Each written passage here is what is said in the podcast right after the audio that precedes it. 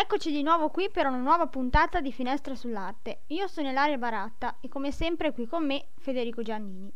E oggi insieme andremo alla scoperta di uno dei più grandi scultori dell'età barocca, Pietro Tacca. Pietro Tacca nacque a Carrara nel 1577 e fu uno scultore di grande importanza per la storia dell'arte. Con la puntata di oggi vogliamo saperne di più sulla sua arte e sui suoi meriti. Prima di cominciare a parlare di Pietro Tacca, però, vorrei chiederti qualcosa di più sul ruolo di Carrara in quel periodo storico, anche in relazione all'arte. Sì, un saluto a tutti gli ascoltatori prima di eh, iniziare. E a quei tempi Carrara era una città indipendente e insieme alla vicina Massa costituiva un marchesato che divenne poi principato nel 1568 e un ducato nel 1664 e Carrara inizialmente era stata la capitale di questo marchesato che era governato dai Malaspina, dall'importante famiglia dei Malaspina. Poi però, vista la poca disciplina dei carraresi, eh, in seguito alla visita di Carlo V, a Carrara ci furono degli scontri che seguirono questa visita, i Malaspina decisero di trasferire a Massa la sede del governo e eh, quando nacque Pietro Tacca il, eh, il, principato era retto da Alberico I che era diventato principe poco prima, cioè nel 1568. E Alberico fu forse il governante che diede il maggior impulso al Principato, visto che diede il via all'espansione urbanistica delle due città, promosse eh, alcune diverse iniziative in campo economico e cercò di fatto di rendere prestigioso il piccolo Stato. Poi per quanto riguarda invece il rapporto di Carrara con l'arte, tutti sappiamo che Carrara è universalmente nota come la capitale mondiale del marmo, quindi è una città molto importante per l'arte. Dobbiamo sapere addirittura che nel primo Cinquecento Michelangelo si recava spesso a Carrara per scegliere i marmi che poi avrebbero dato eh, vita alle sue sculture e poi Carrara fu anche patria di grandi scultori, soprattutto nel periodo barocco. Ricordiamo per esempio, oltre a Tacca di cui ci occupiamo in questa puntata, anche i Bergamini oppure i Baratta, Francesco Baratta il Vecchio e eh, Giovanni Baratta, oppure anche Giuliano Finelli che non va confuso con Carlo Finelli che invece è uno scultore dell'Ottocento e poi anche Bolgi, Domenico Guidi e poi lo stesso figlio di Tacca, Ferdinando. Quindi Carrara eh, era già una città molto importante per l'arte e soprattutto per la scultura. Cosa ci dici circa la formazione di Pietro Tacca? Sappiamo che ebbe un grande maestro. Sì, è vero, e questo grande maestro fu eh, Gian Bologna.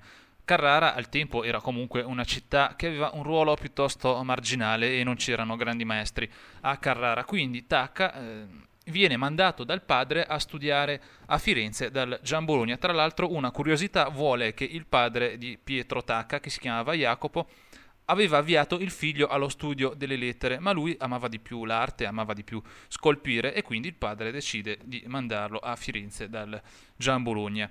E eh, questo avvenne quando Tacca era ancora molto giovane, aveva eh, solo 15 anni, era il 1592 quando si recò a Firenze per entrare nella bottega del grande maestro manierista e diventò poi il suo collaboratore prediletto e questo successe quando eh, Pietro Francavilla, che era uno scultore francese, si chiamava in realtà Pierre Francheville, tornò in Francia. Francavilla era all'epoca il maggior collaboratore di Gian Bologna e a seguito della sua partenza questo ruolo fu assunto proprio da eh, Pietro Tacca. E dal momento che Gian Bologna era il più importante scultore manierista, Tacca riceve in ambito manierista la sua prima formazione, anche se poi la sua arte eh, diventerà in seguito barocca. E con Gian Bologna Tacca imparò anche a lavorare in squadra perché Gian Bologna conduceva una bottega secondo uno stile ancora un po' medievale forse e comunque a tutti i suoi allievi era eh, garantita una certa personalità, oltre ai già citati Tacca e Francavilla dobbiamo citare almeno Susini, che era stato uno degli allievi più importanti usciti dalla bottega del Gian Bologna. Dopo la scomparsa del Gian Bologna nel 1608, Pietro Tacca diventò lo scultore ufficiale dei Medici di Firenze. La sua prima commissione fu portare a termine la statua equestre a Ferdinando I dei Medici, che fu iniziata dal suo maestro. Sì, dobbiamo subito dire che Tacca è particolarmente ricordato per i suoi monumenti equestri, che furono quelli che in sostanza contribuirono a dargli fama internazionale. Eh, però in realtà nel monumento a Ferdinando I, che fu Granduca di Toscana fino al 1609, non c'è molto di Pietro Tacca perché questa statua era stata commissionata a Gian Bologna e quindi era stato di fatto lui a, a idearla. E Tacca si limitò soltanto a portare a termine il lavoro iniziato dal suo maestro a seguito della, della sua scomparsa. Quindi sì, questo è stato eh, uno dei suoi primi lavori, però di lui non è che ci sia molto in questo monumento che fu, come ho già detto, iniziato e ideato da Gian Bologna. E comunque in questo modo eh, Tacca aveva avuto modo di mettersi in luce presso eh, i medici che eh, poi, dopo come vedremo, eh, lo fecero diventare il loro scultore ufficiale di corte.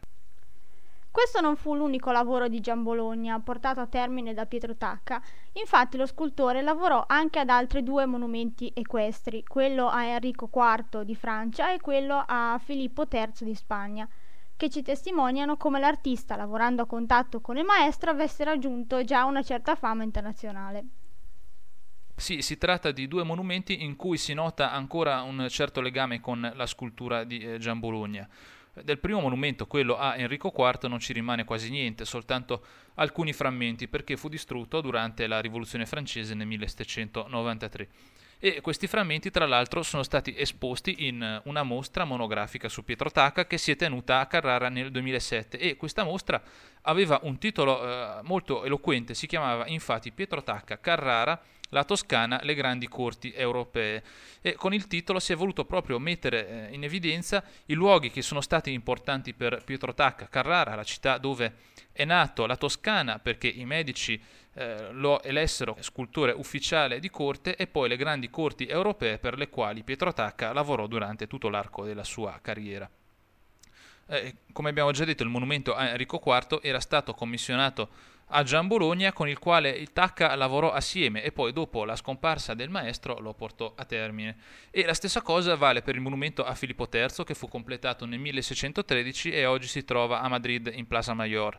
Comunque, eh, a differenza del monumento a Ferdinando I di cui abbiamo parlato prima, da questi due monumenti, quello a Enrico IV e a Filippo III di Spagna, si può già intravedere qualcosa di personale perché il ruolo che Pietro Tacca ebbe nella realizzazione di questi due monumenti fu sicuramente più importante del ruolo che ebbe nella realizzazione del monumento a Ferdinando I. Finiti di completare lavori incompiuti del maestro, Pietro Tacca diventò un artista indipendente e cominciò a ottenere prestigiose commissioni. In particolare per i medici realizzò qualche anno dopo i famosissimi Quattro More di Livorno. Il monumento è poi diventato il simbolo della città. Cosa ci dice a proposito di questa opera che è una delle più importanti della scultura barocca? Sì, hai detto bene, si tratta di una delle opere più importanti della scultura barocca, non solo perché è una delle più famose ovviamente, ma anche perché è un'opera fortemente simbolica e per capire la portata simbolica di quest'opera dobbiamo eh, raccontare un po' eh, di storia di Livorno, eh, la città dove si trova quest'opera.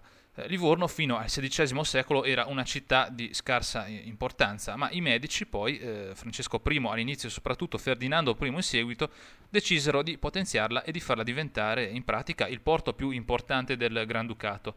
E i medici quindi chiesero a uno dei maggiori architetti manieristi, cioè Bernardo Bontalenti, eh, di progettare una nuova città fortificata che avesse potuto diventare il più grande sbocco di fatto eh, di Firenze sul mare. Quindi dal momento che Ferdinando I fu colui che eh, di fatto diede il via allo sviluppo di Livorno, eh, volle farsi fare una statua da collocare eh, di fronte alla Darsena Vecchia. La statua fu poi realizzata da eh, Giovanni Bandini sul finire del Cinquecento, ma il successore eh, di Ferdinando, Cosimo II, nel 1621 incaricò Pietro Tacca di arricchire il monumento con le statue di quattro mori.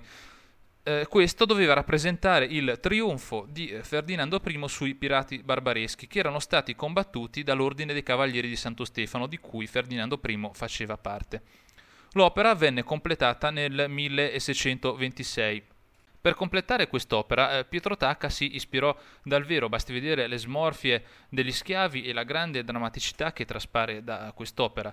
Eh, Tacca, per riuscire a raffigurare al meglio gli schiavi si recò in visita alle prigioni di Livorno dove poteva disporre di tutti gli schiavi che avesse voluto. Questo è quanto ci racconta Filippo Baldinucci, che era un artista nonché uno storico dell'arte vissuto nel Seicento e che eh, ha, ha scritto una importante biografia di Pietro Tacca che è la più importante che è stata su di lui scritta da un suo contemporaneo e quindi con questa commissione, con il monumento ai quattro mori di Livorno, eh, Pietro Tacca ormai poteva eh, considerarsi come lo scultore ufficiale del, Granduta- del Granducato. E c'è da notare però come Tacca, nonostante fosse nato a Carrara, non amava molto il marmo, ma preferiva concentrarsi sulle opere in bronzo come questa. I quattro mori di Livorno sono un'opera in bronzo e in bronzo saranno anche tutte le maggiori opere di Pietro Tacca. Il gusto barocco di Pietro Tacca trova la sua massima espressione in due opere realizzate nel 1629, e cioè le fontane di Piazza Santissima Annunziata di Firenze. Cosa ci puoi dire a proposito? Le fontane di Piazza Santissima Annunziata a Firenze, dove tra l'altro è collocato, eh, prima non l'abbiamo detto, il monumento a Ferdinando I, sono eh, state realizzate subito dopo il monumento ai Quattro Mori, tant'è vero che dovevano decorarlo, dovevano essere infatti trasferite a Livorno, ma poi i medici decisero di farle rimanere a Firenze. Si tratta di due capolavori della scultura barocca di cui dimostrano tutte le caratteristiche eh, portanti e innanzitutto eh, l'attenzione per tutte le cose strane e bizzarre e per gli elementi provenienti dal mondo animale e in questo caso eh, dal mondo del mare. Eh, fo- la fontana infatti raffigura dei mostri marini e non dobbiamo dimenticare che dovevano essere poste a ridosso del mare a Livorno. Eh, ci sono quindi mostri marini insieme a tutta una serie di pesci, conchiglie e crostacei che sono raffigurati anche con un certo gusto per le cose fuori dal comune, per le cose eh, mostruose. Eh, gli animali infatti non sembrano neanche verosimili, ma hanno tutti un qualcosa di mostruoso e questa è una caratteristica del, dell'arte barocca. Spesso le fontane venivano decorate con questi motivi eh, provenienti dal mondo animale, dal mondo marino, che eh, avevano eh, elementi eh, brutti, mostruosi. E tra l'altro Pietro Tacca, prima di realizzare queste due fontane, realizzò anche alcuni eh, bozzetti che sono conservati oggi al Museo del Bargello a Firenze e che raffigurano alcuni mostri marini. Sono stati realizzati intorno al 1620 e sono stati anch'essi esposti nella mostra di Carrara di cui abbiamo parlato poco fa. A Firenze poi c'è anche un'altra opera famosissima, il Porcellino, la statua che si trova sotto le logge del Mercato Nuovo e che rappresenta una delle attrazioni più note della città. L'originale però è custodito al Museo Bardini, sempre a Firenze. Sì, il porcellino è un altro dei simboli della scultura di Pietro Tacca e poi è anche una delle più importanti opere che si trovano a Firenze, tanto che addirittura è diventata poi uno degli stessi simboli della città di eh, Firenze. E, ehm, su quest'opera però non voglio anticipare molto perché eh, insieme alla puntata eh, esce un... Um, un bel articolo di Ambra che si occupa proprio del porcellino di Pietro Tacca, quindi lascio a lei l'incombenza di eh, descrivere al meglio questa opera, eh, quello che rappresenta per Firenze, ma non solo, e quello che rappresenta per la scultura di eh, Pietro Tacca. Per la corte di Spagna, e in particolare per Filippo IV, Tacca realizzò inoltre un grandioso e importantissimo monumento che rappresentò il culmine della sua opera. Questo monumento è noto per una particolarità. Puoi dirci qualcosa in merito? Sì, si tratta di uno dei monumenti più spettacolari di tutta la storia dell'arte, perché per la prima volta in assoluto, ed è questa la particolarità a cui tu fai riferimento, un monumento equestre viene rappresentato con il cavallo in posizione di corvetta, e cioè impennato sulle zampe posteriori. Era un'impresa che secondo tutti all'epoca era quasi impossibile perché non era di certo facile far reggere tutto il peso di un monumento equestre sulle sole zampe posteriori del cavallo senza l'aiuto di eh, alcun supporto. Per cui ancora oggi il monumento a Filippo IV di Spagna rappresenta, oltre che a una meravigliosa opera d'arte, un incredibile capolavoro di statica, oltre che di scultura ovviamente. E Pietro Tacca dedicò gran parte della sua vita a questo monumento, infatti ricevette la commissione nel 1634 e terminò la statua nel 1640, l'anno della sua scomparsa, e quindi eh, Spese sei anni nella realizzazione di questa opera che comunque fece in tempo a vedere, anche se non la vide a Madrid dove oggi è collocata. E il monumento venne inizialmente posto all'ingresso del parco del Buen Retiro, ma fu poi spostato in Plaza de Oriente, sempre a Madrid. Tacca fu quindi il primo scultore nella storia dell'arte a realizzare una statua equestre con il cavallo impennato e eh, non dobbiamo dimenticarci poi che altri artisti si cimentarono, fallendo tra l'altro eh, nell'impresa. Per esempio anche Leonardo da Vinci pensò a un monumento simile da dedicare a Francesco Sforza, un monumento che gli era stato commissionato da Ludovico il Moro, però poi anche Leonardo dovette abbandonare il suo proposito. E poi dobbiamo dire che ci rimangono anche alcuni bronzetti di Taka che raffigurano cavalli impennati e che ci testimoniano quanto tempo avesse dedicato alla ricerca e alcuni di questi bronzetti tra l'altro sono stati esposti anch'essi alla mostra di Carrara di cui si parlava eh, prima. Per esempio potremmo citare un piccolo ritratto equestre di Carlo Emanuele, duca di Savoia, che è stato realizzato tra il 1621 e il 1622 e eh, il duca Carlo Emanuele gradì moltissimo questo monumento, tanto che eh, Baldinucci nella sua biografia che uh, citavamo prima riporta una lettera del duca del 1621 in cui ringrazia Tacca per l'opera e dice di eh, gradirla molto.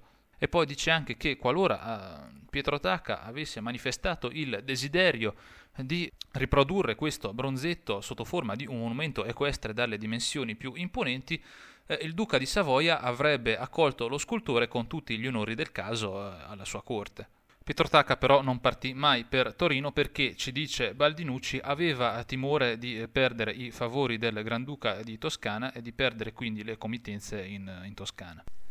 Ma come riuscì Pietro Tacca nell'impresa di realizzare un monumento equestre con il cavallo impennato sulle zampe posteriori?